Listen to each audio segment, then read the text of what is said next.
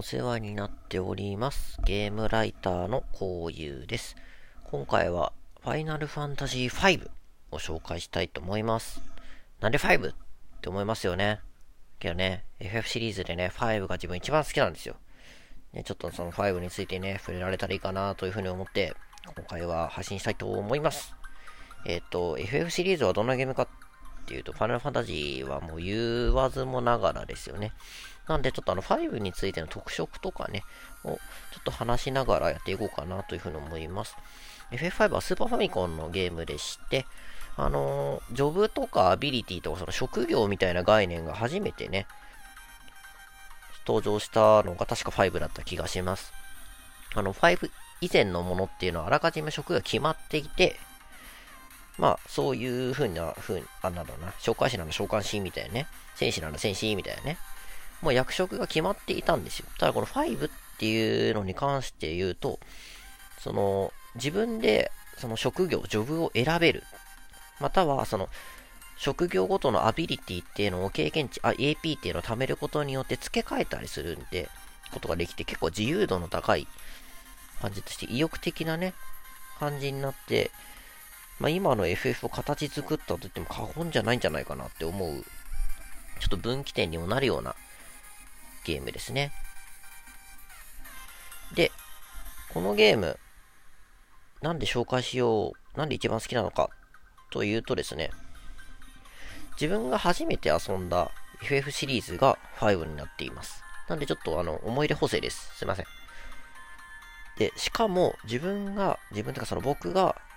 あのゲームを始めるきっかけになったのが、実はこの エフエフファイブ という作品なんですね。あの、元の経緯、自分ゲームが好きとかそういうのでやったんじゃなくて、自分のお兄ちゃんがですね、ちょっとあの、ゲームを遊んでまして、まあ、特別そんなに好きってわけじゃないんですけど、そこそこやっぱゲームで思っている、ね、方で、それをあの横っちょに座りながら眺めているのがすごい好きだったんですよ。で、ある日、あのー、ね、家で友達と遊んでこうワーワーやって帰って、でこう、ワーワーワーワーしょ、ね、あれ、いくつだろう、小学校なのか、小学校やから前なのか分かんないけど、あの、家にワンちゃんがいてですね、そのワンちゃんと戯れてたら、間違えてあの、スーパーファミコンの本体をボーンって蹴っちゃったんですよ。で、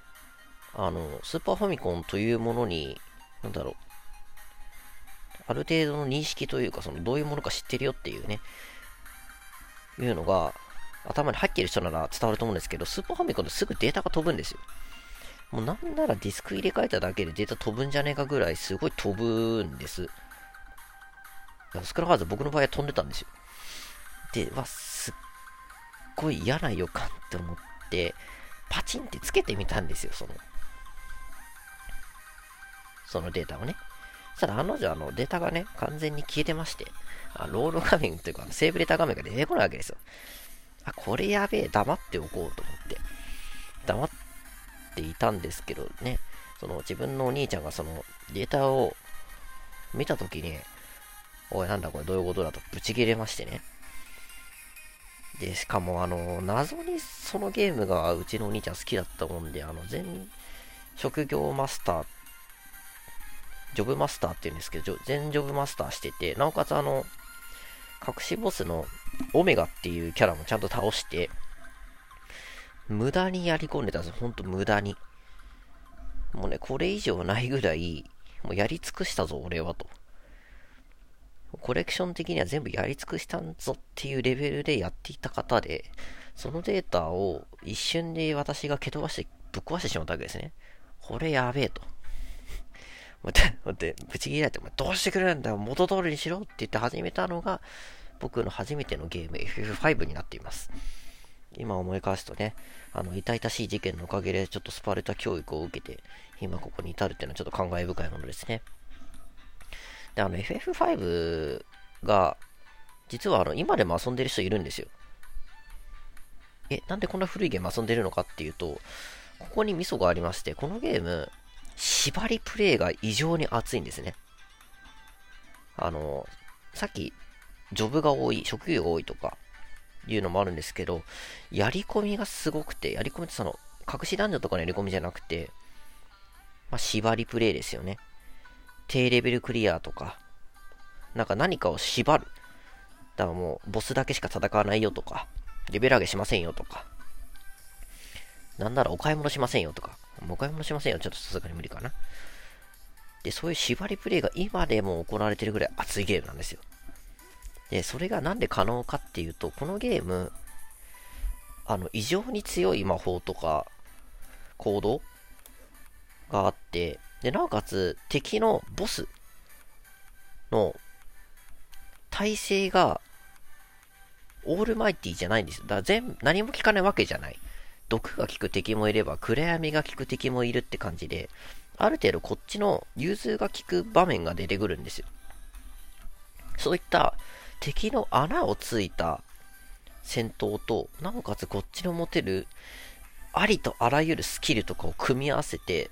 もうボスしか戦わないっていう縛りプレイをやられてる方が結構いて、めちゃくちゃ面白いんですよ、それ見てるの。ただ、なあなあに言っちゃあれですけど、レベルを上げてボスを倒すっていうのはまあ普通なんですよ。やろうとかも誰だってできる。ただ、低レベルクリアっていうのはもう綿密に計画を練ってね、ここまでにこれをしよう、ここまでにあれをしようって一瞬でも、一個でも崩れたら達成しない偉業なんですよ。それでラスボスとか倒しちゃうんですから。ましてやバグを使わないっていうね、頭がおかしい。でも、そういった遊びの余地を残してるっていうのが僕このゲームを今更推す理由なんですよ。だからいくらボスでも無敵じゃないと。なおかつ成功法で倒さなくても別にいいんだと。そういったね、あのゲームとしての探求心とかをね、すごい好奇心とかをくすぐってくれるのがこの エフエフファイブ なんですよ。もう、だ耐性のない敵には、あの一撃死の魔法とか効いたり、ましてあの、瀕死状態に追い込む魔法が効いたりとかね。麻痺が効いたり、毒が効いたりとか、敵の性能の穴をついて攻めるとかね、そういう風に戦略の余地がある アールピージー がね、いいんですよ、これ。ましてやバランスもいい。これ普通にやると実は結構難しくてですね、救済措置としてなんかすげえたまにめちゃくちゃ強い技とかあるんですけど、そういうのを使わないと慣れてない方だったらクリアすら難しいんですね。自分初めてやった時、あのエクスレスというね、最初の方に出てくるボスにぶっこぼこにやられて、もうすいません許してくださいって泣きながら諦めちゃったんですけど、まあ、大人になってやってみたら、あ、そういうことか、それが強かったんだなとかいろいろ分かって感慨深いくなっていました。あのバランスがいいんですよ。やろうと思えば縛れるし、普通にやっても結構難しい。その自由度、何をしてもいい、何をしてもいいんです。そうなんです。何をしてもいいし、それができちゃう。ギリギリのレベルで縛れちゃうっていうのはね、非常にバランスが良くてね、レベルデザイン的にもね、もう、もう花丸にじゅう丸を上げたい作品が エフエフファイブ なんですよ。まあ、ここだけ言うとちょっと、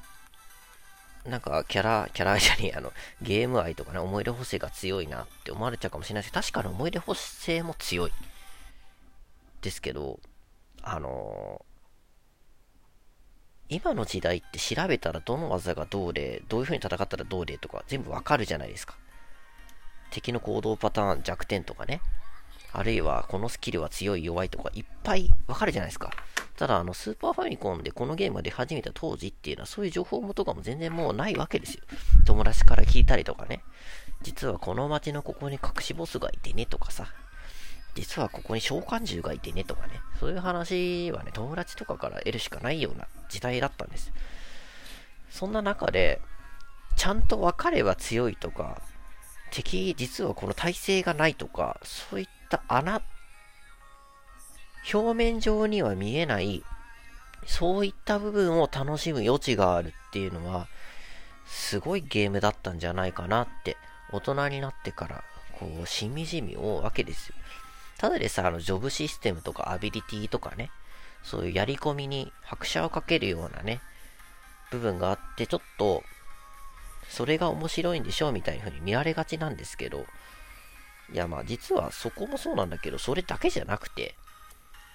それを活かせる環境づくり、まあ、ボスしかり、そのスキルの性能しかりがあるからこそこれが生きてるんですよ。ニコイチみたいなもんです。ふたつでセットです。尖った性能の裏には何かそれを後押しするような補強関係にある何かが必要であって、それが見事に残っているのがこの エフエフファイブ なんですね。全く関係ないけど、あのドット絵が自分すごく好きで、ドット絵の作り込みもすごい、もうワクワクする。音もいいしね。 ビージーエム、 あのビッグブリッジの死闘なんていう ビージーエム はまあ今でもたまに聞けちゃい聞けちゃうとか聞きますよ。うん、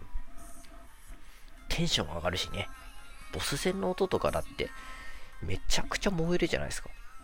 自分はあの作業用 ビージーエム でたまにそういうのをね、かけながらやったりもするぐらいです。今ちょっと流してるのはあのフリー音源なんで、ちょっとね著作権的にそういうのを流しちゃうとちょっと問題かなと思ってフリー音源にしてるんですけど、そんな感じで普通に遊んでも面白い、なおかつゲーマー、コアなゲーマーが縛りプレイとかね、そういったこう表面上には見えない遊び方をしてもうまく作られているっていうのが、ね、エフエフファイブ なんですよ。いやもうこの時の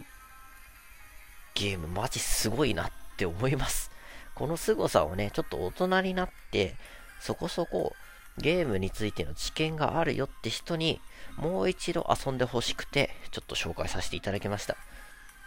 ね。思い出深いゲーム、ぜひ誰かの何かのきっかけになってくれればいいかなとかちょっと思いながら話させてもらいました。ということでね、今回の配信終わりたいと思います。えー、最後までありがとうございました。それではまたお会いしましょう。じゃあね。